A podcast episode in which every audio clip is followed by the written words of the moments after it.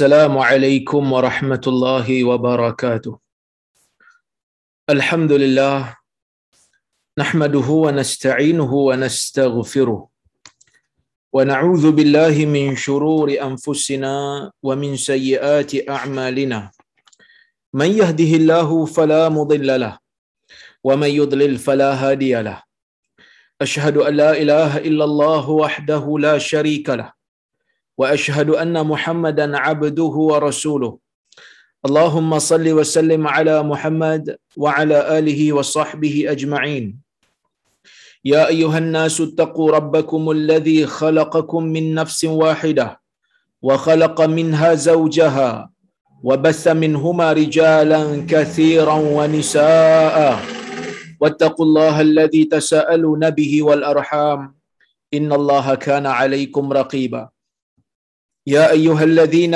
آمنوا اتقوا الله وقولوا قولا سديدا يصلح لكم أعمالكم ويغفر لكم ذنوبكم ومن يطع الله ورسوله فقد فاز فوزا عظيما فإن أصدق الحديث كتاب الله وخير الهدي هدي محمد وشر الأمور محدثاتها وكل محدثة بدعة وَكُلَّ بِدْعَةٍ ضَلَالَةٍ أَمَّا بَعْدُ Muslimin dan muslimat yang dirahmati oleh Allah Subhanahu wa taala sekalian. Alhamdulillah, pada malam ini kita dapat berhimpun bersama-sama untuk kita sambung membaca kitab Riyadhus Salihin karya Al-Imam An-Nawawi rahimahullah. Dan insya-Allah hari ini kita masih lagi berada di dalam bab yang ke-41, iaitu bab larangan untuk berlaku derhaka kepada kedua ibu bapa. Dan insya-Allah hari ini kita nak sambung kepada hadis yang nombor 3 ataupun hadis yang ke-340 di dalam kitab ini. Kata Al-Imam An-Nawawi rahimahullah, wa anhu anna Rasulullah sallallahu alaihi wasallam qala minal kaba'ir شتم الرجل والديه قالوا يا رسول الله وهل يشتم الرجل والديه قال نعم يسب أبا الرجل فيسب أباه ويسب أمه فيسب أمه متفق عليه وفي رواية إن من أكبر الكبائر أن يلعن الرجل والديه قيل يا رسول الله كيف يلعن الرجل والديه قال يسب أبا الرجل فيسب أباه ويسب أمه فيسب أمه. Tuan-tuan dan puan-puan rahmati Allah Subhanahu wa taala sekalian, inilah riwayat yang Al-Imam Nawawi masukkan sebagai hadis yang ketiga dalam bab yang ke-41 ini. Maksudnya daripada dia, yakni daripada Abdullah bin Amar. Abdullah bin Amar mengatakan sesungguhnya Rasulullah sallallahu alaihi wasallam bersabda, Nabi kata minal kabair syatmur rajul walidayhi, termasuk di antara dosa-dosa besar ialah apabila seorang lelaki menghina ataupun mencela kedua ibu bapanya. Nabi sallallahu alaihi wasallam apabila menyebut perkataan minal kabair, termasuk dalam perkara dosa besar ialah apabila seorang lelaki, bila kata seorang lelaki ni bukan maksud lelaki saja, perempuan tak masuk, tak. Seperti mana yang saya telah huraikan dulu, bila sebut lelaki ni kebiasaannya masuk perempuan sekalilah, iaitu seseorang. Nabi sallallahu alaihi wasallam kata perbuatan seseorang menghina, mencela kedua ibu bapanya termasuk di dalam perkara yang dipanggil sebagai dosa besar. Bila Nabi kata ini termasuk dalam dosa besar, maksudnya apa? Maksudnya adalah dosa besar yang lain lagi.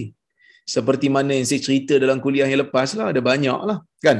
Bahkan ada sebahagian ulama seperti Al-Ala'i telah menghimpunkan dalam karya dia, dia kata dikira-kira ada lebih kurang 25 hadis.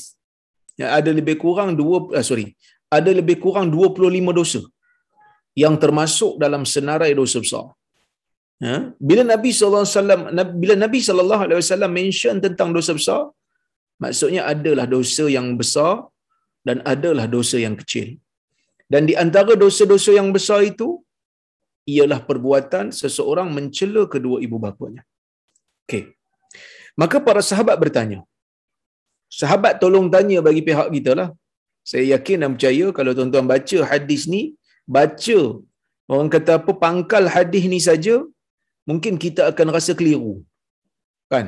Bila Nabi kata termasuk di dalam perkara, termasuk di dalam dosa besar itu ialah apabila seseorang mencela kedua ibu bapanya.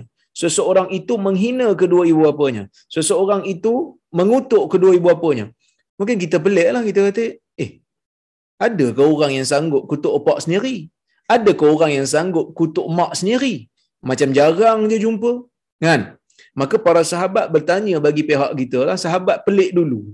Sahabat kata, ya Rasulullah, wa hal yashtimu ar-rajulul walidai? Mereka bertanya, yakni para sahabat. Dia kata, ya Rasulullah, wahai Rasulullah, wa hal yashtimu ar-rajul walidai? Adakah seorang lelaki, adakah seseorang individu boleh ataupun mampu untuk mencela kedua ibu bapanya? Macam pelik je ya Rasulullah. Kan, macam pelik, perkara ini jarang sangat berlaku, kan? Qala na'am, Nabi kata ya. Yasubbu abar rajul fayasubbu abah. Dia, perbuatan itu apabila dia mencela ayah seorang yang lain, fayasubbu abah, dan orang tersebut mencela ayahnya. Wa yasubbu ummuhu fayasubbu ummah, dan dia mencela mak orang lain dan orang lain yang dicela maknya itu akan mencela mak dia balik. Muttafaqun alaih. Hadis riwayat Al-Imam Al-Bukhari dan Muslim. Dalam riwayat yang lain disebut inna min akbaril kabair, termasuk di antara dosa yang paling besar di kalangan dosa besar. Ya. Termasuk di antara dosa yang terbesar di kalangan dosa yang terbesar ialah Nabi kata ya ayyal'ana rajul walidayhi, apabila seorang individu melaknat kedua ibu bapanya. Qila ya Rasulullah, dikatakan ada seorang sahabat tanya, dia kata ya Rasulullah, kaifa yal'anu rajul walidayhi, bagaimana seseorang boleh melaknat kedua ibu bapanya? Nabi kata yasubbu abar rajul fayasubbu abah wa yasubbu ummuhu fayasubbu ummah. Nabi kata apabila dia mencela ayah orang lain, maka orang lain tu mencela ayahnya balik. Wa yasubbu ummah fayasubbu ummah, dan dia mencela mak orang lain dan orang lain itu membalas dengan celaan terhadap ibunya sendiri. Tuan-tuan dan puan-puan rahmati Allah Subhanahu wa taala sekalian, hadis ini secara tidak langsung memberikan kita satu pengajaran lah, iaitu perbuatan mencela kedua ibu bapa sendiri termasuk dalam kalangan dosa yang paling besar. Kenapa dosa yang paling besar? Kerana saya sebut dah sebelum ini, ibu bapa ni orang yang paling banyak berjasa dalam hidup kita selain daripada Nabi sallallahu alaihi wasallam. Nabi ada jasa pada kita, besar jasa Nabi, kerana Nabi mengajarkan kita syariat yang mana kita amalkan syariat ni kita dapat pelepasan daripada kesengsaraan yang selama-lamanya, iaitulah kesengsaraan yang abadi, iaitulah neraka. Nabi SAW ajar kita ibadat. Nabi SAW ajar kita zikir. Nabi SAW ajar kita amalan baik. Nabi SAW ajar kita benda yang tak baik supaya kita tinggalkan. Maka Nabi banyak jasa pada kita.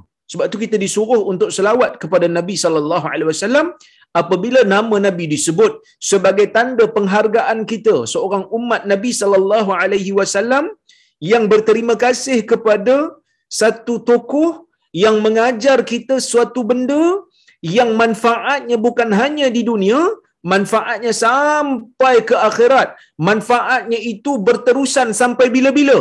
Dia mengajarkan kita tanpa meminta apa-apa balasan daripada balasan dunia, tak minta yuran, kan?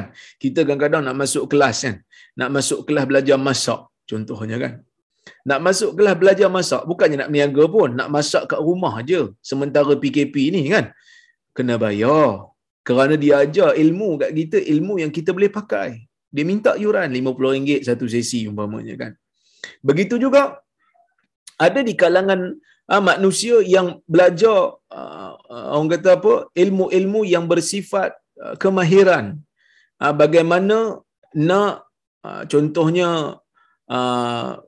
membina rumah ataupun macam mana nak bancuh simen.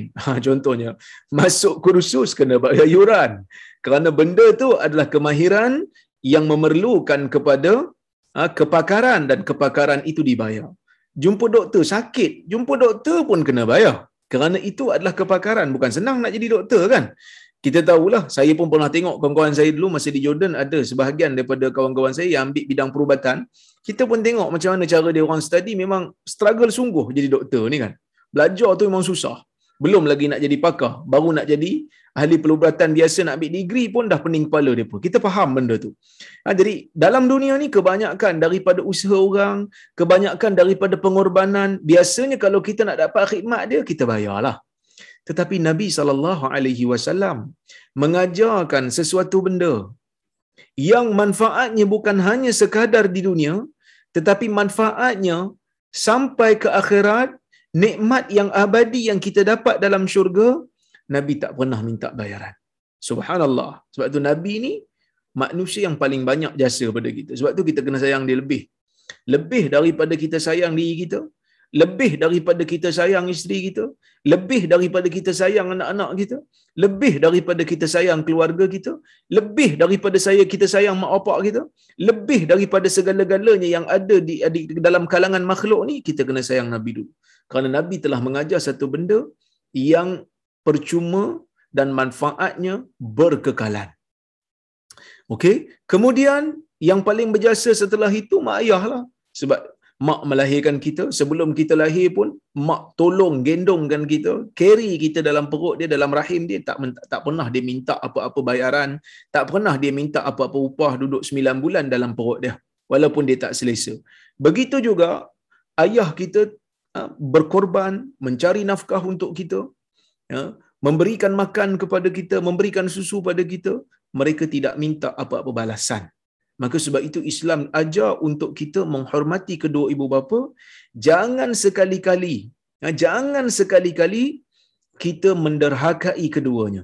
Kerana Islam mengajar kita supaya membalas jasa pada manusia, supaya mengenang. Kalau tak mampu nak balas pun, kita kenang dan kita berikan layanan yang baik.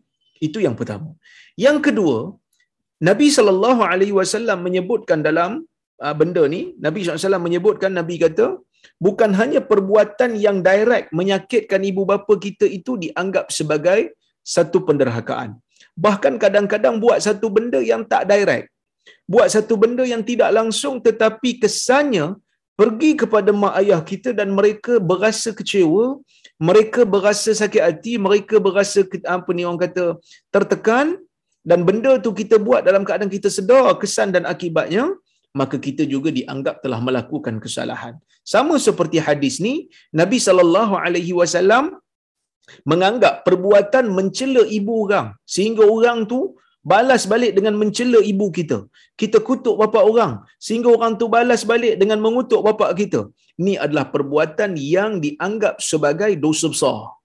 Kerana kita bukan hanya sekadar kutuk bapa orang yang dianggap sebagai perbuatan jahiliyah, yang Nabi SAW sebut dalam sebuah hadis. Nabi kata, di antara amalan jahiliyah yang kamu tidak boleh tinggalkan, yang kamu tidak akan tinggalkan walaupun setelah menerima Islam, antara Nabi sebut apa? Watta'nu fil ansab. Suka untuk mencela nasab orang, suka kutuk bapa orang. Kan? Ini zaman budak-budak kita dulu ni kadang-kadang ada buat benda ni. Kan, duk kutuk apa orang dan sebagainya. Jadi benda ni tak perlu untuk dibuat kerana benda ni adalah perbuatan orang-orang jahiliyah. Baik. Nabi SAW menganggap perbuatan ini adalah perbuatan dosa besar. Bila mana kita kutuk bapa orang, kita akan dapat dosa kerana kita mengutuk manusia. Dia balas balik dengan bukan kutuk kita, dia kutuk pula bapa kita. Maka kita telah melakukan dosa pada bapa kita.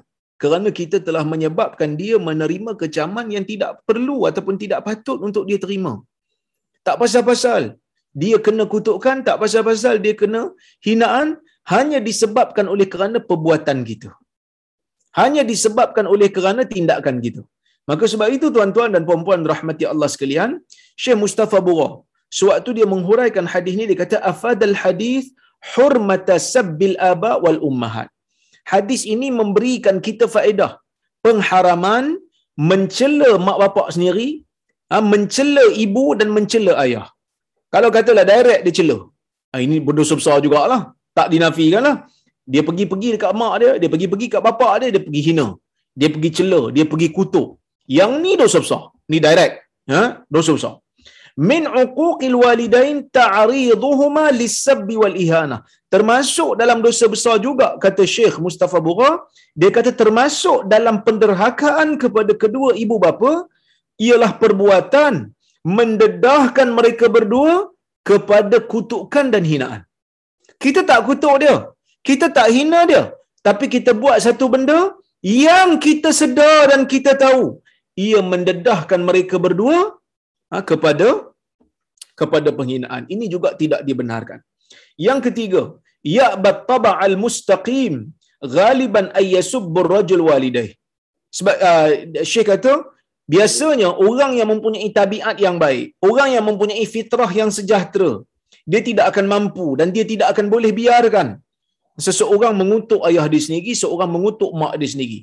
Maka sebab itu tuan-tuan dan puan-puan rahmati Allah sekalian, dalam isu ni Nabi SAW memberikan perumpamaan, Nabi SAW memberikan penjelasan dengan penjelasan yang sangat-sangat baik, yang sangat-sangat mendalam.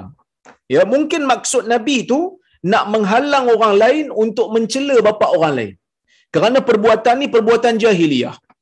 Nabi bila nak bagi nasihat, Nabi bagi nasihat dua dalam satu.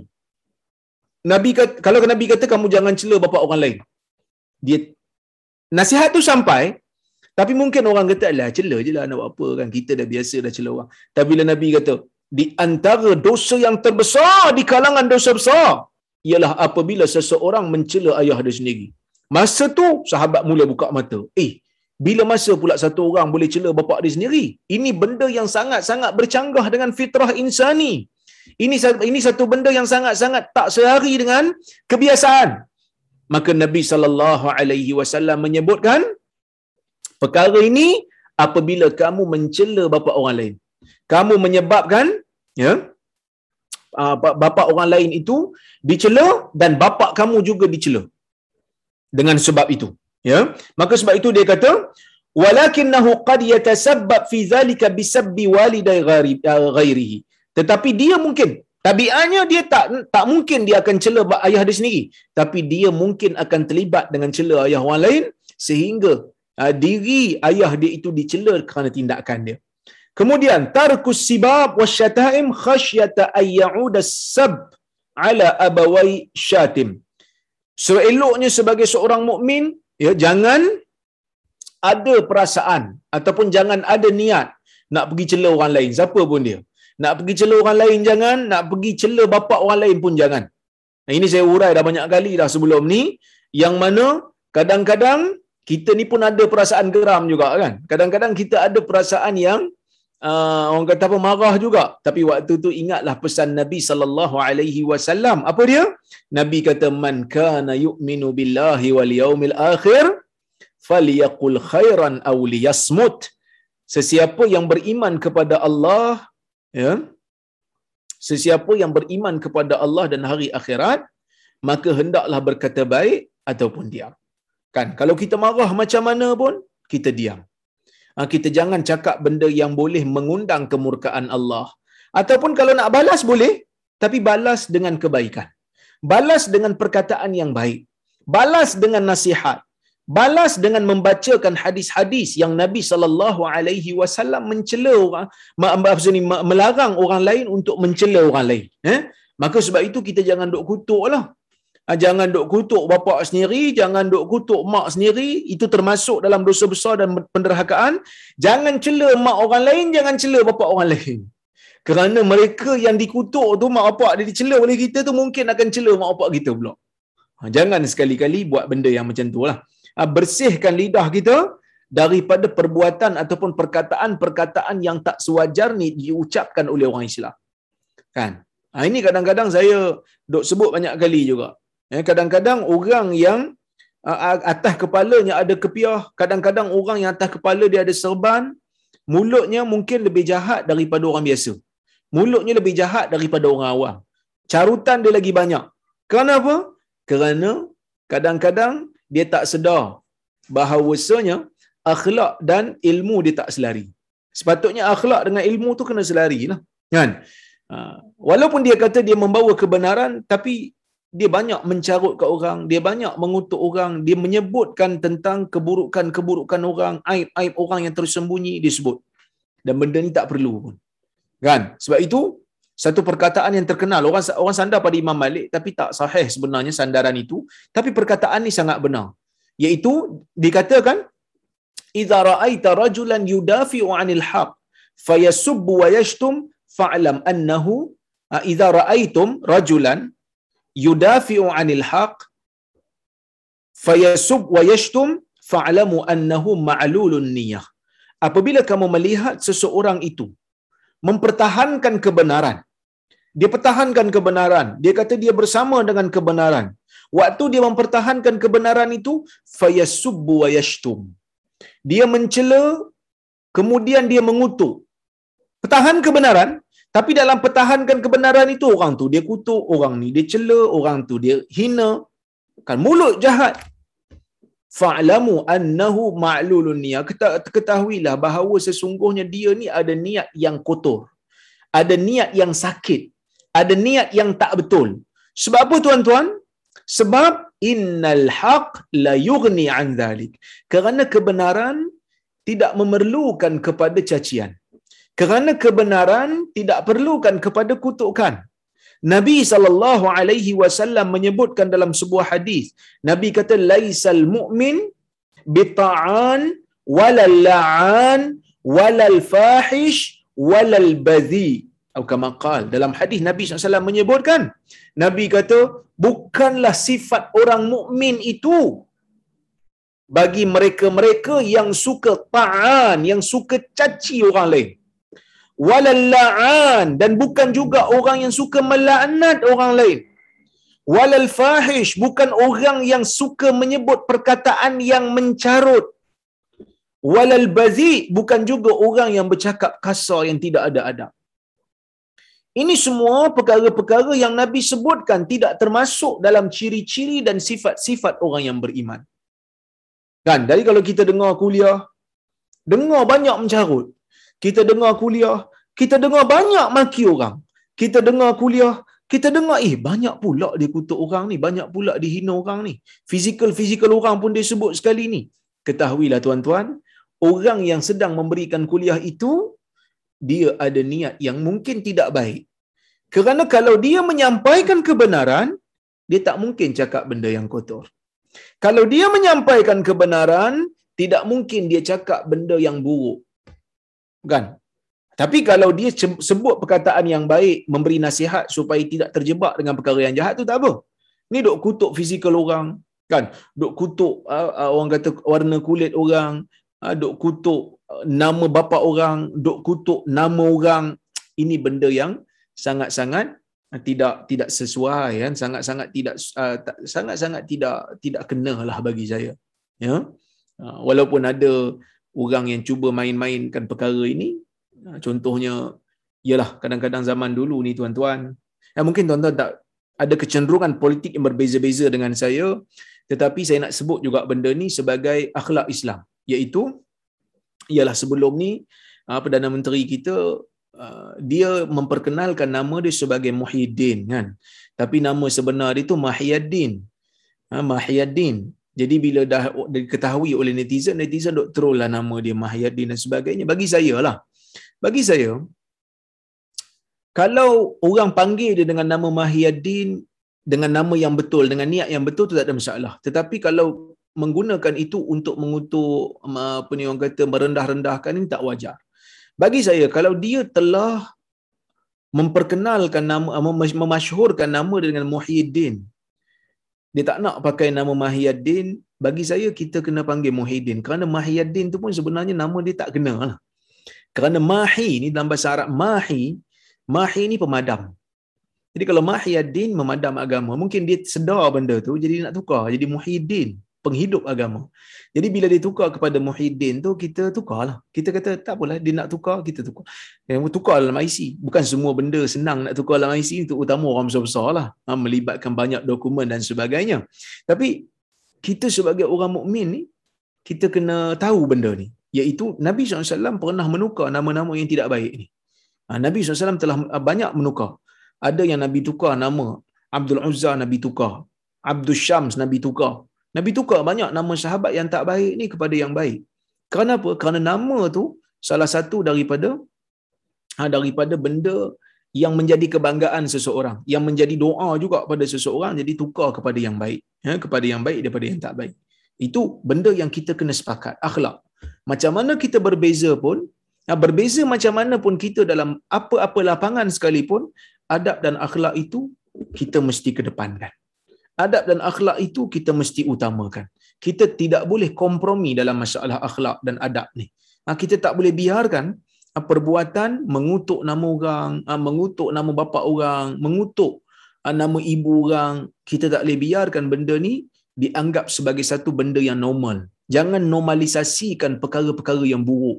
Jangan normalisasikan akhlak-akhlak yang buruk atas dasar kita berbeza ataupun atas dasar kerana kita ni tak berbeza parti dan berbeza politik dan sebagainya.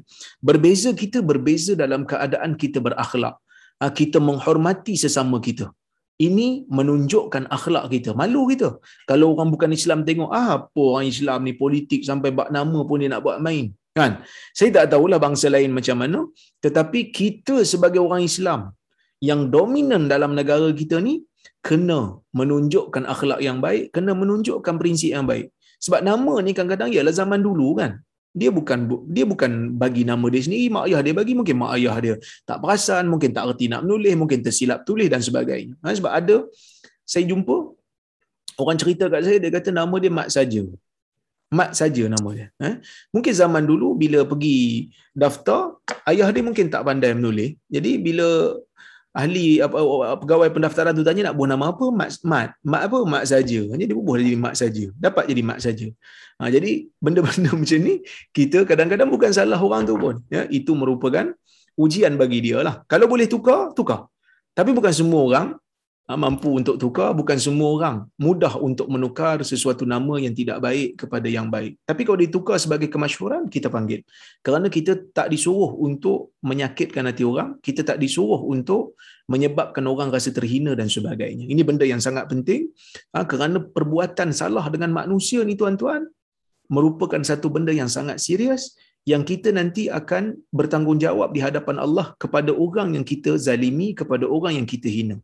Jangan sampai menjadi orang yang muflis di akhirat, bawa macam-macam amalan, bawa macam-macam pahala, tetapi apabila banyak berdosa dengan manusia, banyak buat salah dengan orang, pergi kutuk bapa orang, dengan bapa orang tu kita ada salah, orang tu kutuk oleh bapak kita, dengan bapak kita pun sekali kita ada masalah. Ini satu benda yang sangat-sangat bahaya. Dan Nabi SAW ajar kita tentang konsep sadduz zari'ah. Apa itu sadduz zari'ah? Sadduz zari'ah ini ialah menutup jalan yang boleh membawa kepada keburukan. Jalan yang membawa kepada keburukan ni ada kalanya jalan itu sendiri haram, maka jalan tu ditutup kerana ia boleh membawa kepada perkara yang lebih besar haram dia. Sama macam kes ni lah. Kutuk bapa orang dosa haram.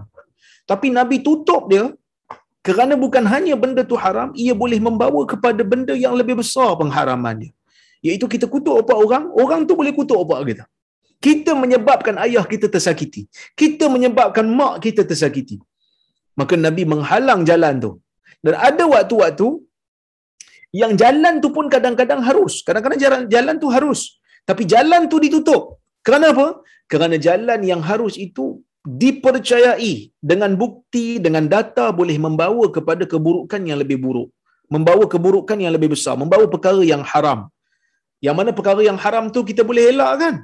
Tapi perkara yang haram itu akan terhasil dengan benda yang halal, maka benda yang halal itu akan dilarang. Sebagai contohnya, para ulama membuatkan satu kaedah, iaitu orang tu katalah dia jual senjata, jual pisau lah, kata jual pedang, jual pisau ni benda yang boleh, tak salah pun.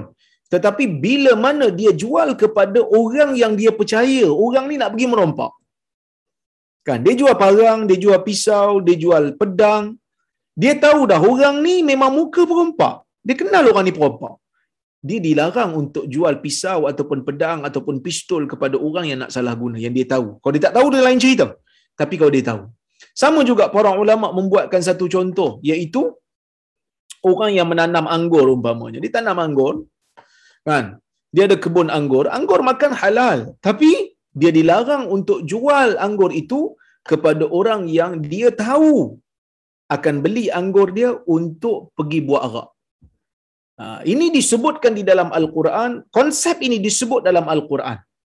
Allah Subhanahu Wa Taala sebut, wala tasubbul ladina yad'una min dunillah fayasubbullaha adwan bighairi ilm.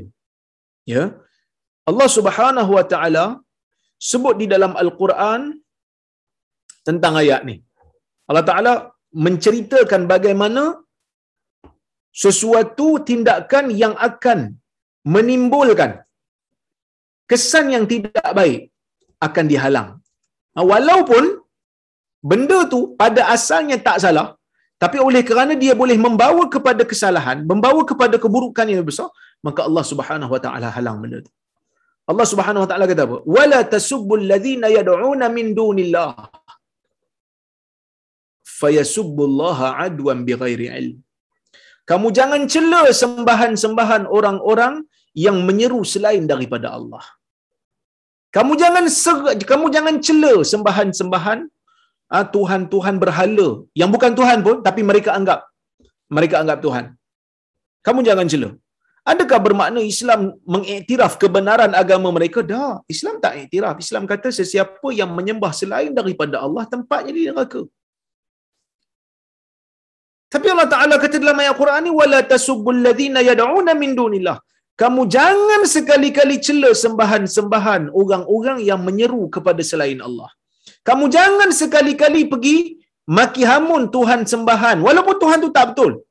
Walaupun itu bukan Tuhan yang betul. Wala tasubbul ladzina yad'una min dunillah. Jangan cela mereka. Jangan cela sembahan mereka. Fayasubbullaha adwan bighairi ilm. Kenapa? Bukan kerana kita mengiktiraf kebenaran, kita tak iktiraf pun kebenaran, tetapi kita tak mau perbuatan kita mencela sembahan orang yang tak beriman itu, mereka akan cela pula Allah. Sebab itu ditutup jalan yang boleh membawa kepada keburukan, ditutup jalan yang boleh membawa kepada kehinaan kepada agama. Yang ni dalam Islam kita panggil konsep sadduz zara'i ataupun sadduz zari'ah, menutup pintu yang boleh membawa kepada keburukan. Banyak sebenarnya dalam Islam, banyak benda-benda ni berlaku. Antaranya diharamkan melihat aurat orang kerana boleh membawa kepada zina, kan? Dilarang kita tengok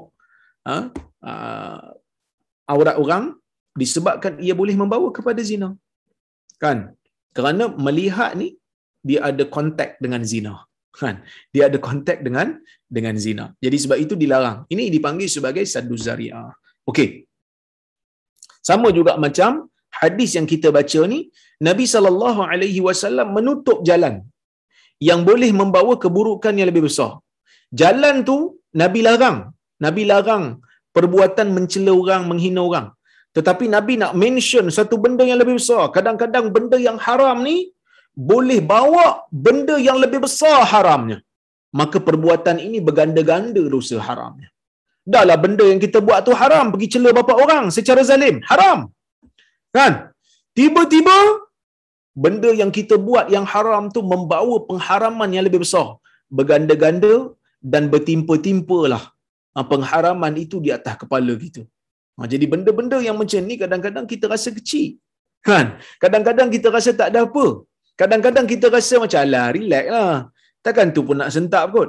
Tetapi kita telah membawa satu perkara yang besar, ya, satu perkara yang besar di sisi agama, satu perkara yang salahnya besar di sisi agama, ya. Sebab itu Allah Subhanahu Wa Taala ada menyebutkan, dia kata wa tahsabunahu hayyina wa huwa 'indallahil 'azim. Kadang-kadang kamu rasa benda ni macam kecil. Kamu rasa macam kecil je, tapi di sisi Allah ia adalah satu yang sangat besar.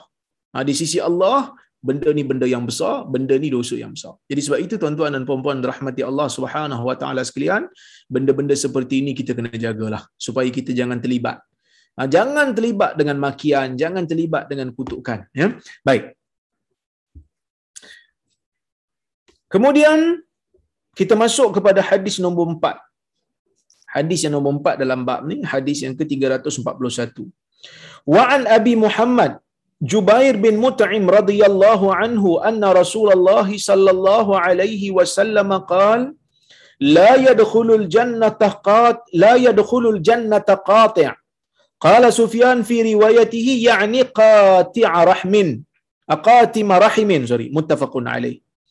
Daripada Abi Muhammad Jubair bin Mutaim radhiyallahu anhu. Ni baru saya cerita hadis ni semalam. Dia macam berpakat pula hadis kitab. Orang kata apa, kitab Riyadhus Salihin dengan kitab Al-Adabul Mufrad. Kan? Kak Jini tahulah dengan Dr. Azmi. Sebab semalam kita dok baca hadis ni, iaitu hadis daripada Jubair bin Mutaim.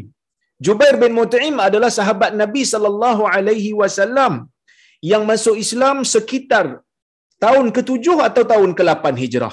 Ada yang kata dia masuk Islam selepas peperangan Khaybar, ada yang kata dia masuk Islam setelah berlakunya pembukaan kota Mekah.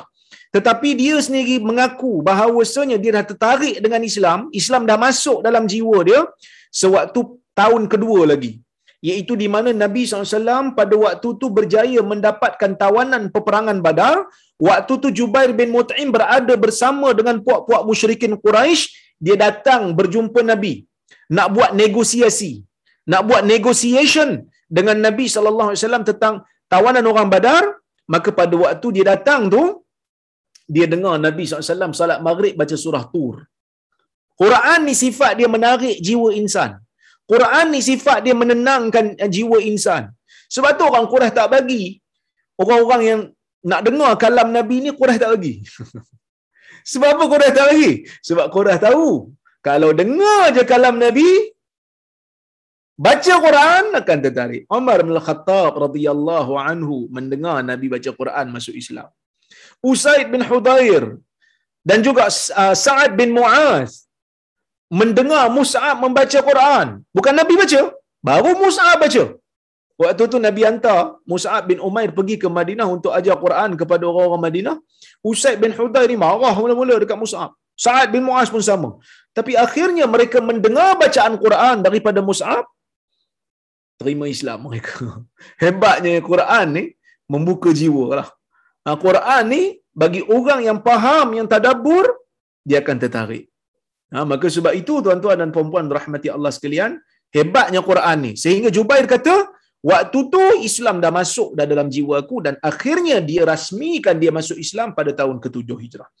Tuan-tuan dan puan-puan rahmati Allah sekalian, Jubair kata apa? Jubair kata, la anna Rasulullah sallallahu alaihi wasallam yaqul. Nabi SAW berkata, la yadkhulul jannata qati'. Seseorang yang memutuskan silaturahim tidak masuk syurga. Sufyan dalam riwayatnya. Sufyan ni Sufyan bin Uyainah. Siapa Sufyan bin Uyainah? Sufyan bin Uyainah merupakan perawi hadis ini. Dia orang Iraq yang berpindah ke Mekah, menjadi guru besar, menjadi seorang guru yang hebat, yang besar, yang punya anak murid yang banyak, yang ramai di Mekah, sehingga kan Al-Imam Syafi'i rahimahullah menuntut ilmu hadis daripada dia. Maka dia kata ya'ni qati'a rahimin, yang Nabi sallallahu alaihi wasallam maksudkan dengan pemutus itu adalah pemutus silaturahim. Hadis ni nampak macam confusing sikitlah. Kan hadis ni nampak macam bercanggah dengan dalil yang lain. Kenapa nampak macam bercanggah? Sebab dalil lain kata selagi mana ada iman dalam jiwa insan, selagi mana ada iman dalam sanubari dia, jauh di sudut hati dia ada iman walaupun sebesar biji sawi, dia akan masuk syurga juga akhirnya. Jahat macam mana pun dia akan masuk syurga juga akhirnya. Tiba-tiba hadis ni bagi tahu orang yang memutuskan silaturahim tak masuk syurga. silaturahim ni kalau kita putuskan, adakah bermakna kita terus jadi kafir? Katalah ada seseorang itu, dia memutuskan silaturahim dengan family dia. Dia tak mau berhubung lagi dah dengan keluarga dia. Adakah dia dianggap sebagai orang yang kafir? Jawapannya tak. Dia cuma dosa besar, tetapi dia tak termasuk dalam senarai perkara yang boleh menggugurkan iman. Dah macam mana bila tak gugur iman, Nabi SAW kata dia ni tak masuk syurga pula. Kan? Benda tak menjadi kafir pun, tiba-tiba Nabi kata tak masuk syurga. Macam? Kan? Contoh macam hadis yang saya baca hari tu, ada orang salah faham. Iaitu, Nabi kata dalam hadis tu, Sinfani mi ahlin nar lam arahuma. Qaumun ma'ahum siyat yadribuna bihan nas wa nisa'un kasiyatun 'ariyatun ma'ilatun mumilat. Ru'usuhunna ka'asnimatil buhtil ma'ilah. La yadkhulnal jannah wa la yajidna rihaha. Atau kama qala. Nabi kata, dua golongan daripada kalangan ahli neraka yang aku belum pernah lihat di zaman ini. Satu kumpulan, Nabi kata dua kumpulan. Satu kumpulan ialah satu kaum yang memegang cemeti. Yang dok pegang cemeti, dia dok pukul manusia. Para ulama kata ni golongan pembantu kepada pemerintah yang zalim. Pemerintah dah zalim, dia tolong pemerintah untuk melakukan dan meneruskan kezaliman dia. Dok pukul orang, dok pukul rakyat. Satu kumpulan. Nabi kata aku tak pernah tengok di zaman ni, tapi akan muncul di akhir zaman. Puak-puak yang menjadi pembela, yang menjadi pengampu kepada orang yang zalim. Okey. Itu yang pertama. Yang kedua, Nabi kata nisa'un kasiyatun 'ariyat. Perempuan yang berpakaian tetapi telanjang. Para ulama kata pakai tetapi telanjang ni mungkin dua lah. Sama ada nipis ataupun ketat. Kasiyatun 'ariyat, ma'ilatun mumilat. Jalan melenggang-lenggok, ajak orang buat maksiat. Mempengaruhi orang untuk buat maksiat. Dia tak tutup aurat betul lah. Ru'usuhunna ka'asnimatil bukhtil ma'ilah. Kepala mereka seperti bonggol unta. Sanggul mereka tu seperti bonggol unta yang condong. Nabi kata apa? La yadkhulnal jannah. Mereka ni tak masuk syurga. Wala yajidna rihah. Mereka tak dapat bau syurga. Dia orang macam, Ustaz, kita tak tutup aurat ni dihalang masuk syurga ke? Al-Imam An-Nawawi rahimahullah memberi komentar pada hadis tu sama macam mana ulama memberi komentar terhadap hadis ni. Saya akan hurai insya-Allah. Cuma saya nak bagi tahu sebelum saya nak masuk yang tu. Sebelum kita nak faham hadis dengan pemahaman yang betul, kita bila nak dengar hadis, kita nak faham sesebuah hadis ataupun ayat Quran, kita mesti mempunyai pemahaman yang holistik. Apa itu pemahaman yang holistik? Pemahaman yang holistik ni kita faham secara komprehensif. Tengok hadis-hadis yang ada dalam bab berkenaan, kumpul riwayat-riwayat hadis yang sama daripada pelbagai kitab, baru kita akan dapat makna yang sebenar. Sebab itu Imam Ahmad pun katakan al-hadis idza lam tujma' turuquh lam tafhamhu. Hadis ni kalau kamu tak himpun jalur-jalur dia, kamu tidak akan dapat faham dengan pemahaman yang baik. Ya. Jadi kita himpunkan jalur-jalur hadis untuk bab ni, kemudian kita himpunkan dalil-dalil yang lain untuk bab ni, kita dapati perbuatan memutuskan silaturahim ni perbuatan yang haram. Tetapi ia tidak secara automatik menjerumuskan orang yang melakukannya terus menjadi kafir. Tak. Bukan semua dosa besar ni jadi kafir. Maki orang dosa tapi tak jadi kafir. Dosa je lah, kena pergi minta maaf lah. Mengumpat orang dosa tapi jadi kafir ke? Tak jadi kafir. Tapi kena minta maaf lah. Mencuri dosa besar tak? Dosa besar. Jadi kafir tak? Tak jadi kafir. Tapi kena pulangkan balik dan kena bertaubat, kena minta maaf dan sebagainya. Jadi benda-benda ni kita kena faham. Bukan semua dosa menjerumuskan manusia ke lembah kekufuran ataupun murtad. Tapi ada dosa yang menyebabkan seseorang itu yang murtad. Contohnya pergi sembah benda lain. Sujud pada berhala dengan niat untuk mendekatkan diri pada berhala tu ataupun minta manfaat daripada berhala. Itu confirm murtad. Tapi selain daripada itu, ada je dosa-dosa besar lain yang tidak mengkafirkan manusia. Jadi bila ada dosa besar yang tidak mengkafirkan manusia, bila tak kafir maksudnya kalau dia buat, bila sampai ke negeri akhirat, tak sempat nak taubat, dia kembali kepada kehendak Allah. Bismillah.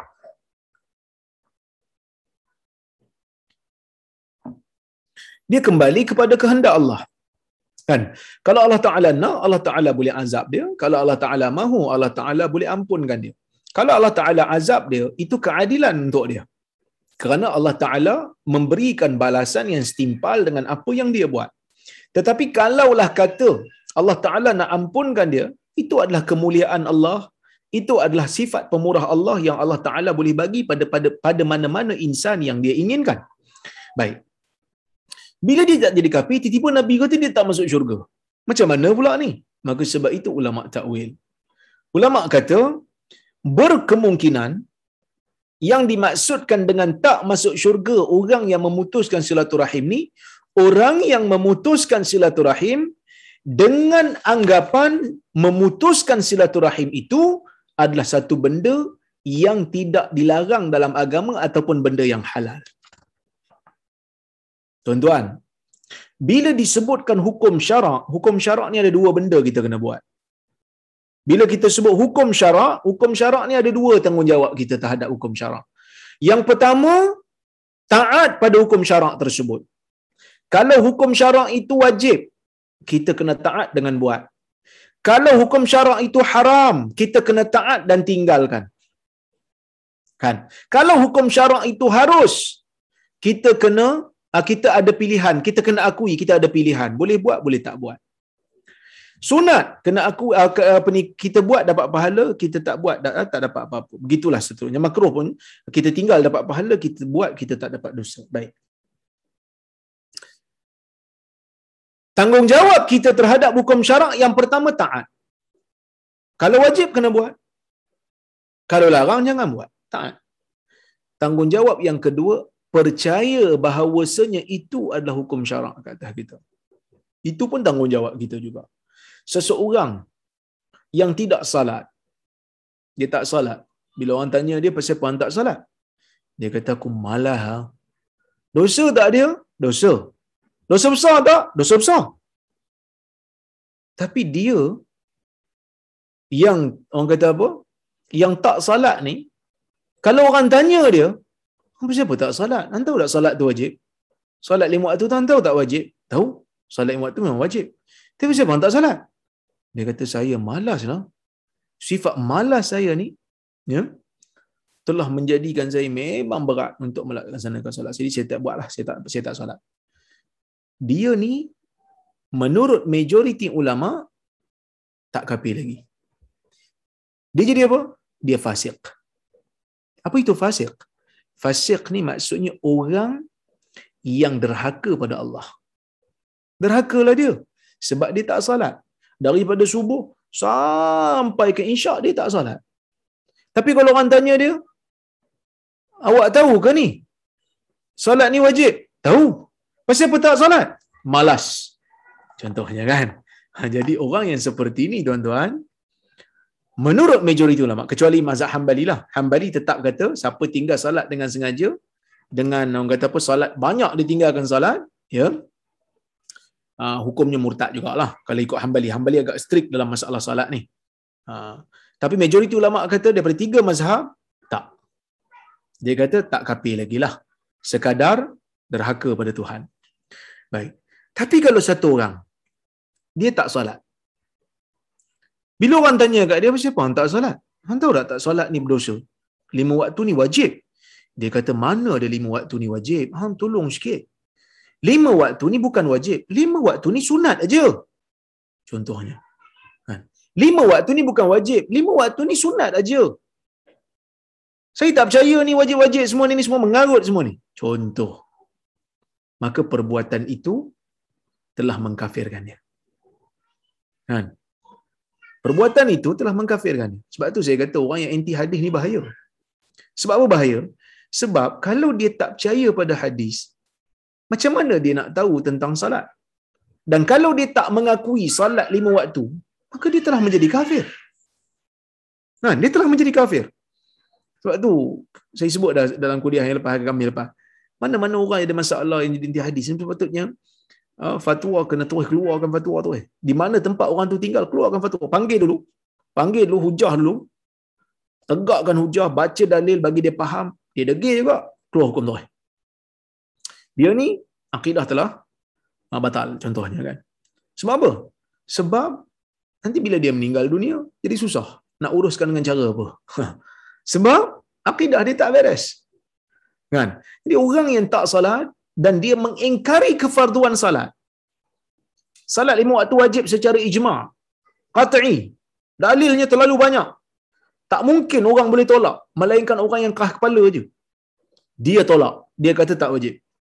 Maka perbuatannya itu adalah perbuatan yang mengkufurkan, mengkafirkan dia. Contoh sama juga bab haram. Haram zina umpamanya. Mencuri umpamanya. Bila dia mencuri dalam keadaan dia mengiktiraf curi itu haram. Dia iktiraf curi itu haram. Dia derhaka pada Tuhan. Fasik, derhaka pada Tuhan. Tapi kalau dia mencuri, kemudian dia kata mencuri ni sunat muakkad. Ada ke ustaz? Mana tahu. Sekarang ni macam-macam pandangan pelik kan. Tiba-tiba dia kata sunat muakkad. Contoh, maka perbuatannya itu telah menjadikan dia, menjerumuskan dia dalam lembah yang haram. Dan menjerumuskan dia kepada lembah kekufuran. Ini benda yang sangat penting. Tanggungjawab kita di sudut syarak. Jadi bila mana Nabi SAW menyebutkan la yadkhulul jannata qati', Sufyan As-Sawri kata qati'a rahimin, tidak akan masuk syurga bagi orang yang memutuskan hubungan silaturahim. Nabi kata tak masuk syurga, maksud Nabi itu bukan semua orang yang memutuskan silaturahim tak masuk syurga langsung. Tapi Nabi maksudkan adalah orang yang memutuskan silaturahim dalam masa yang sama dia menganggap perbuatan memutuskan silaturahim itu ialah perbuatan yang harus, ialah perbuatan yang halal. Dia anggap benda tu halal, maka sebab tu dia tak masuk syurga, kerana perbuatan menganggap halal bagi perkara yang telah haram secara ijma' dan secara qat'i. Ma'lum minad din bidarurah. Ma'lum minad din bidarurah ni maksudnya benda yang diketahui oleh semua orang Islam. Tak kira apa pun standard ilmu dia, dia tahu benda tu. Zina haram, dia pergi bantah. Mana ada zina haram? Zina ni tak haram pun. Sunat muakkad. Kafir dia. Walaupun dia tak berzina. Contohlah satu orang dia solat. Dia solat 5 waktu. Tapi bila orang tanya dia solat 5 waktu ni wajib tak? Dia kata mana dia wajib. Solat 5 waktu tak wajib. Sunat muakkad saja. Kafir. Kerana dalil telah begitu jelas. Sebab tu bahaya tuan-tuan. Bab kepercayaan ni bahaya. Bab fiqh pun kadang-kadang bahaya. Tapi orang kata apa? Dia tak sampailah membawa kepada kesengsaraan abadi dalam bab tu. Kan? Kerana selagi mana iman dia ada, selagi tu dia akan masuk syurga juga akhirnya. Walaupun kita tak disuruhlah untuk bercita-cita masuk neraka ni. Tetapi paling tidak ada jugalah ruang untuk dapat pengampunan. Tapi dalam bab kepercayaan ni hati-hati. Bab kepercayaan ni hati-hati, kerana bimbang akidah kita akan tergugur daripada akidah yang benar, hanya disebabkan kerana kepercayaan kita yang tidak beres. Okey, itu yang pertama, iaitu apa dia? Orang yang memutuskan silaturahim dan menganggap benda tu halal, maka perbuatan ini menyebabkan dia kafir. Maka benarlah kata-kata Nabi SAW, ya, benarlah kata Nabi SAW, orang itu tak masuk syurga selama-lamanya kerana dengan perbuatan menganggap ia haram, menganggap ia halal, dia telah menjadi kafir dengan kepercayaan tersebut. Itu yang pertama, yang kedua. Yang pertama. Yang keduanya adalah orang yang masuk ke dalam neraka disebabkan dia memutuskan hubungan silaturahim. Nabi kata dia tak masuk syurga, tapi bukan Nabi kata dia selama-lamanya tak masuk. Tetapi dia tak masuk syurga bersama dengan orang-orang yang berjaya. Dia tak masuk syurga serentak dengan orang-orang yang masuk syurga awal. Kerana apa? Kerana memutuskan silaturahim ni menyebabkan dia berdosa, tapi dia tak jadi kafir. Dia masuk neraka dulu. Allah Ta'ala azab di dalam neraka. Sehingga apabila dosa dia telah orang kata apa? Dosanya telah hilang, dosanya telah ditebuskan, barulah dia ini akan dimasukkan oleh Allah ke dalam syurga. Dia masuk syurga bila? Dia masuk syurga lewat. Maksud Nabi dalam hadis ni, menurut sebahagian ulama, orang yang memutuskan silaturahim tidak masuk syurga bersama dengan orang-orang yang awal kerana dia masuk syurga lewat. Okey? Maksudnya hadis ni ada takwilan dia. Okey? Baik. Bila Nabi sallallahu alaihi wasallam sebut begitu, ya. Bila Nabi kata memutuskan silaturahim, perbuatan memutuskan silaturahim ni ada dua lah. Sama ada memutuskan silaturahim tanpa ada keuzuran. Contohnya, tak pasal-pasal dia pergi putuskan silaturahim. Saja je dia kata, malas putuskan, sambungkan silaturahim, dia berdosa. Ataupun dia berusaha untuk memutuskan silaturahim orang lain. Ni dalam bahasa kita, kita panggil sebagai yamshi bin namimah. Dalam bahasa Arab dipanggil yamshi bin namimah, iaitu orang yang berusaha untuk mengadu domba, iaitu orang yang memindah cakap. Dia dengar cakap orang ni, dia pergi pindahkan pada orang tu. Dia dengar cakap orang tu, dia pergi pindahkan pada orang yang sana pula, supaya orang ni bergaduh sama sendiri dan keluarga menjadi pecah belah sebab dia. Dua-dua orang ni termasuk dalam hadis ni. Bila Nabi kata memutuskan silaturahim, semua orang yang memutuskan silaturahim tanpa ada alasan yang syar'i. Sama ada dia sendiri memutuskan silaturahim tanpa ada alasan yang syar'i, tanpa ada maslahah, ataupun dia tak putuskan tapi dia usaha bagi hubungan kawan ni ataupun sedara dia ni dengan sedara yang ni jadi putus, dengan dia melaga-lagakan cakap. Dan termasuk juga orang yang menjadi pemfitnah. Orang tu tak cakap, dia cakap orang tu cakap. A tak cakap kat B, dia pergi cakap kat B, A cakap. Jadi B marah kat A, sedangkan mereka tu keluarga. Mereka itu mempunyai hubungan kerabat. Bergaduh disebabkan dia. Termasuk dalam benda ni. Ini dosa besar lah. Ya? Maka sebab itu kata Sufyan, kata Sheikh Mustafa Bura, dia kata, afadal hadis at-tahzir min qat'il arham. Hadis ini mengandungi amaran dan ancaman daripada memutuskan hubungan silaturahim, wa tarhib minha, dan memberikan orang kata apa? Memberikan amaran satu, memberikan rasa takut kepada kita daripada menghubung daripada kita memutuskan hubungan silaturahim, bi'adami dukhulil jannah ibtidaan, dengan tidak masuk syurga, atau abadan, sama ada masuk syurga tu tak masuk syurga awal dengan orang yang berjaya, ataupun tak masuk syurga selama-lamanya, iza kana mustahillan lil qati'ah, kalau dia memang menghalalkan perbuatan yang haram itu, aliman bitahrimiha, dan dia tahu benda tu adalah haram. Ya, jadi benda-benda yang seperti ini tuan-tuan kena hati-hati, ya, supaya kita tak terjebak masuk ke dalamnya, supaya kita tak terlibat. Jadi tuan-tuan, saya kira cukuplah sekadar tu, dah sejam dah saya bercakap ni.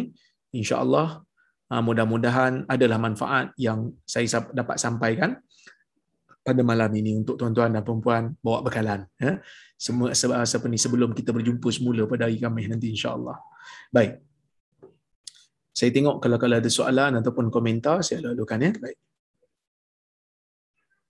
Assalamualaikum Ustaz. Waalaikumsalam. Apa yang dimaksudkan dengan mencela ibu bapa? Mencela ibu bapa ni masuklah menghina, menengking, sebut perkataan yang tak elok, mencarut depan mereka. Apa saja perbuatan yang dianggap sebagai perkataan yang buruk. Apa saja perkataan yang dianggap sebagai perkataan yang buruk. Apa saja perkataan yang dianggap sebagai perkataan yang melampau, kita sebut pada mak ayah kita. Ya? Itulah yang dimaksudkan dengan mencela ibu bapa, yang termasuk dalam dosa besar. Yang kita baca tadi bukan hanya sekadar mencela ibu bapa, tetapi mencela kepada orang lain sehingga orang lain mencela ibu bapa kita. Kita cela bapa orang lain tu, yang bapa dia kita cela tu, mencela bapa kita pula. Okey.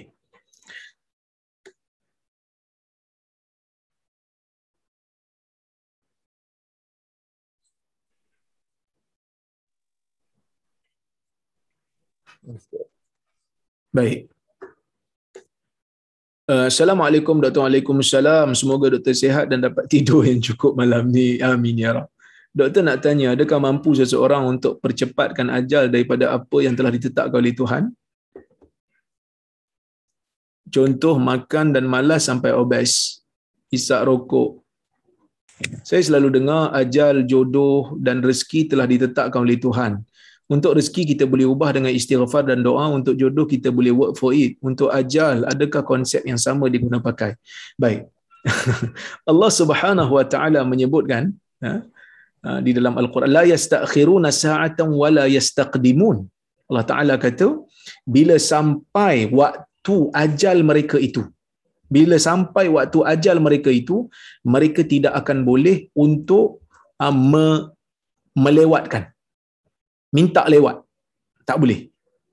Walaupun satu saat, walaupun satu ketika, satu detik, wala yastaqdimun, dan mereka juga tidak boleh minta untuk disegerakan.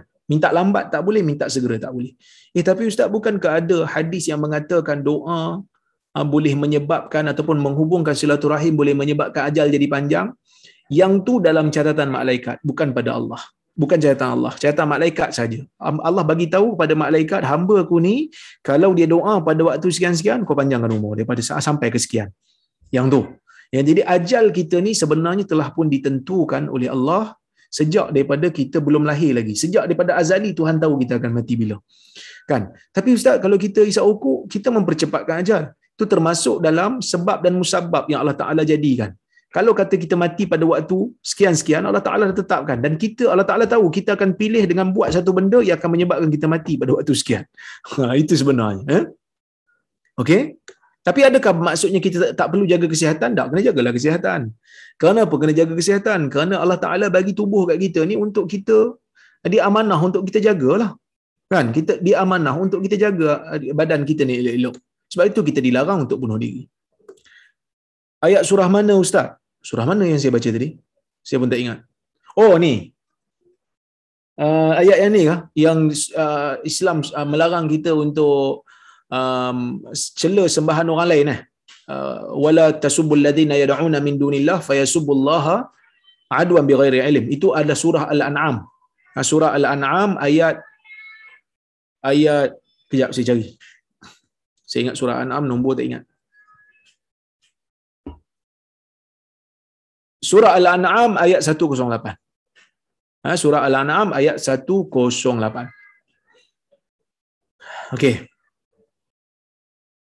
Assalamualaikum Ustaz, saya sedih sangat ni. Ada orang suka fitnah saya, mengeji dan mencela dengan kata-kata nista. Saya diam saja. Mohon doakan saya. Okey, mudah-mudahan yang bertanya ini diberikan ketenangan, diberikan kesenangan, diberikan kelapangan hidup. Bila orang kutuk kita, bila orang fitnah kita, di antara benda yang saya biasa buatlah. Kan? Saya pun selalu juga kena kecam. Kena fitnah pun selalu. Saya tak kata orang kata saya kata, ada juga. Yang pertamanya, kalau boleh kita tak baca, jangan baca. Kan? Kalau kita rasa kita tak kuat nak baca, kita jangan baca. Jangan ambil tahu. Dan kalau terbaca juga, kita kena tahu macam ni je. Kalau benda tu fitnah betul, kita memang tak buat. Kita anggap orang nak bagi kita pahala percuma. Kalau kita rasa perlu jawab, kita jawablah. Tapi kalau kita rasa macam tak ada daya nak jawab dah. Kan? Tak ada daya dah aku nak jawab ni. Banyak sangat orang tuduh aku ni. Tak apalah. Kan, kalau boleh saman-saman lah. Tapi bukan semua orang larat nak pergi naik, turun naik mahkamah ni. Jadi, kita ingat bahawasanya Allah nak bagi kita pahala secara percuma. Kita tak buat apa, tapi pahala masuk dalam kantung kita. Baik.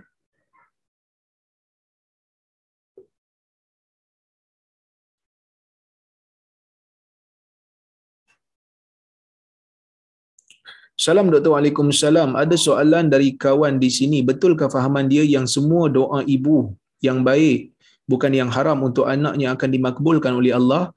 Kalau betul, adakah ini include doa untuk Allah bless anak dia dengan taufik dan hidayah?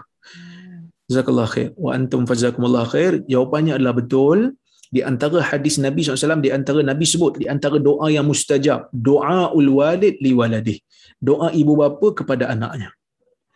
Nah, jadi doa ibu bapa pada anak ni doa yang mustajab. Jadi banyakkan doa untuk anak. Jangan maki hamun anak, jangan orang kata apa?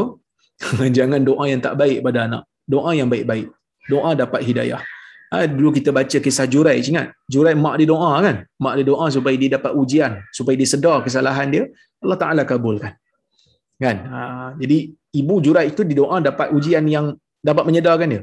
So, ibu apa kalau boleh doa yang baik-baik untuk anak, supaya anak dapat kesedaran, dapat hidayah, sambil nasihat. Selain daripada doa tu dapat nasihatlah. Baik.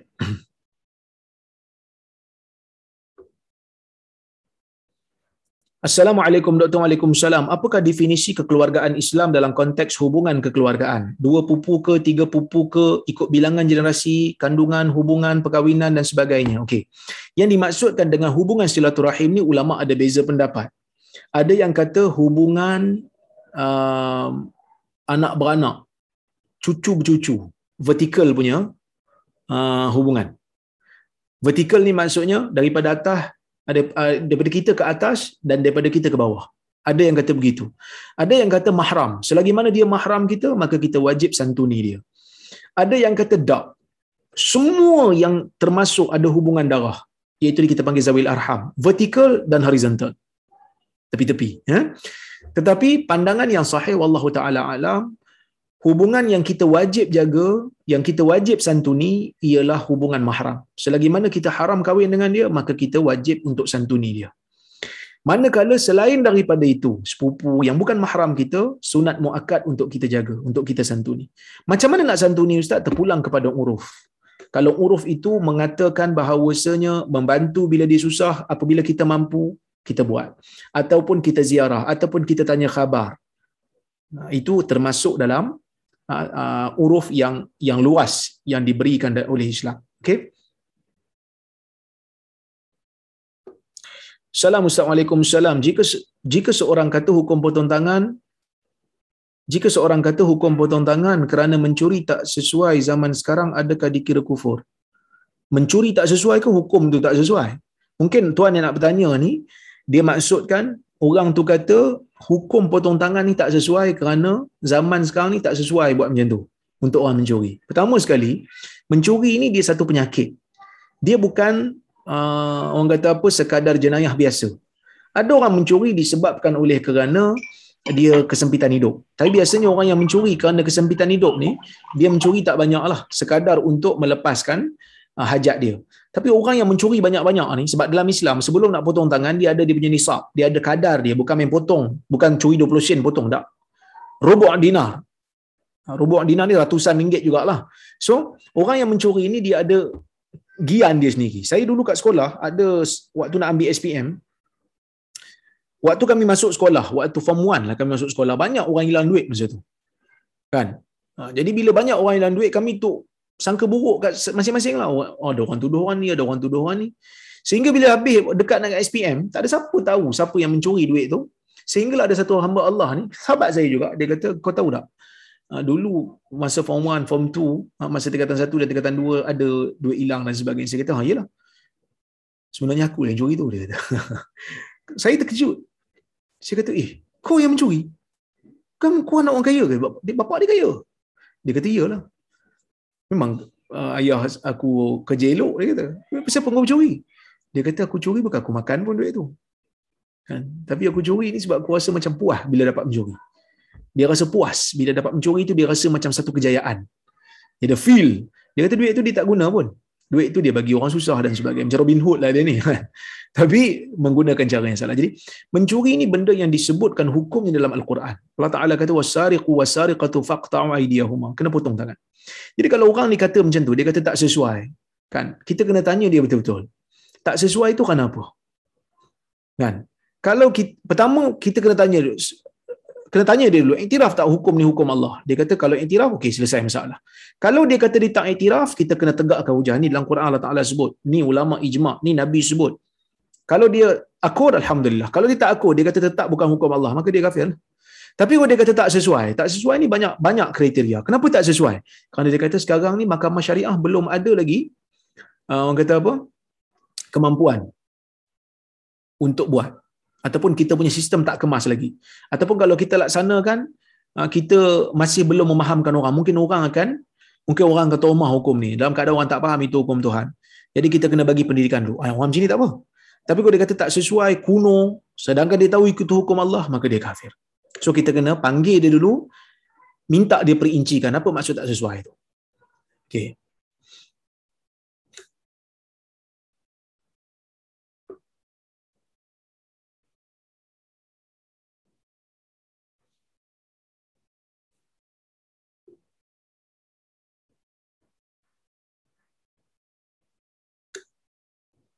Assalamualaikum. Waalaikumsalam. Adakah dianggap derhaka pada ibu kalau janda pindah dari rumah maknya? Mak dia dah dera sampai ke tahap kena tidur atas lantai. Umur si anak 40-an dah ada anak 3. Saya sebut dah banyak kali. Iaitu taat kepada manusia. Selain daripada Nabi tidak mutlak.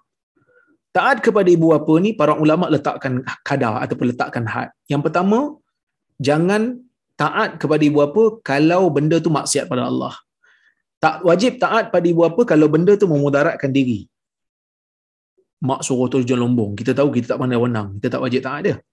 Bahkan haram kita pergi taat kerana kita boleh menyebabkan diri kita mati. Ya, jadi kalau sampai mendera ni, sampai tension, sampai stres, boleh jadi gila dan sebagainya, maka pada waktu tu tidak wajib lagi taat pada tak wajib lagi taatlah pada ibu tu. Bolehlah kita pindah untuk mendapatkan ketenangan kerana kita bimbang, kita punya mental pun akan terganggu. Tapi kita tetap santuni dia lah. Kalau boleh kita ziarah sekali-sekala ataupun kita bagi pemberian hadiah, kita call dia supaya kita tetap dianggap sebagai orang yang memberikan kebaikan kepada ibu apa. Assalamualaikum Doktor. Waalaikumsalam. Kalau orang mempermainkan nama bapa saya dan saya tak maafkan, boleh ke?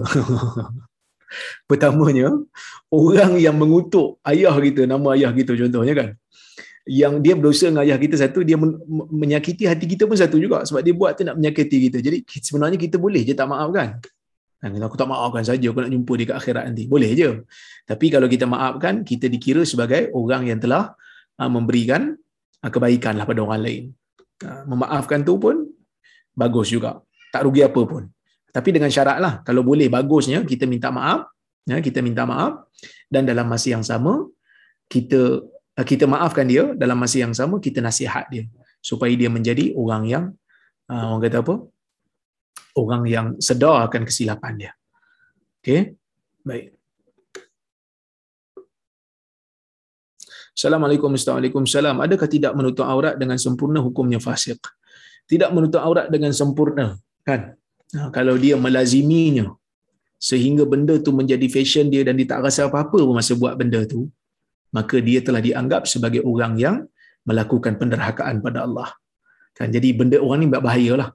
Dia sebenarnya nak hukum orang fasik ke tak fasik ni, dia kena tengok case by case. Kita tak boleh bagi umum sangat.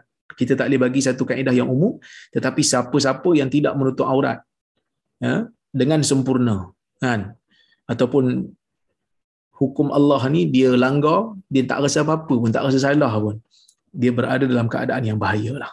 Ya, wallahu taala alam. Jadi cukuplah sekadar tu, ya. Wah, ni ada satu lagi. Saya nak berhenti dah, dia masuk lagi soalan. Okey. Salam dan waalaikumsalam. Apa hukum membaca al-Quran tanpa memakai tudung semasa di bilik berseorangan? Saya jawab waalaikumsalam warahmatullahi. Hukumnya dibenarkan. Dibenarkan kerana menutup aurat ni apabila ada orang lain yang ajnabi, yang bukan mahram kita, yang bukan suami kita, kita tutup aurat. Tapi kalau kita berada dalam bilik seorang-seorang, maka tidaklah menjadi satu kewajipan untuk kita menutup aurat. Tetapi kalau katalah kita pakai tutup aurat kerana kita kata saya nak membaca satu kalam yang agung, itu termasuk dalam adab yang baik. Maksud kalau tutup aurat walaupun tak ada orang. Kenapa tutup aurat ni? Dia kata sebab saya nak baca Quran, kalam Allah. Saya nak pakai perhiasan yang sangat baik untuk membaca kalam Allah, itu termasuk dalam adab yang baiklah untuk membaca Quran. Wallahu taala a'lamu bissawab. Jadi saya rasa cukuplah sekadar itu untuk malam ini. InsyaAllah jika ada kesempatan lain kita bertemu lagi. Terima kasih kepada penganjur Johan, Datuk Syekh Haji Shah, Haji Hamid yang menganjurkan majlis pada malam ini, dan juga tuan-tuan dan puan-puan yang hadir pada malam ini. Ramai malam ini, alhamdulillah 200 lebih. Moga-moga dapat manfaat sesuatu daripada kelas pada malam ini. Aqulu qawli hadza wa astaghfirullahal azim li wa lakum. Wassalamu alaikum warahmatullahi wabarakatuh. Waalaikumsalam.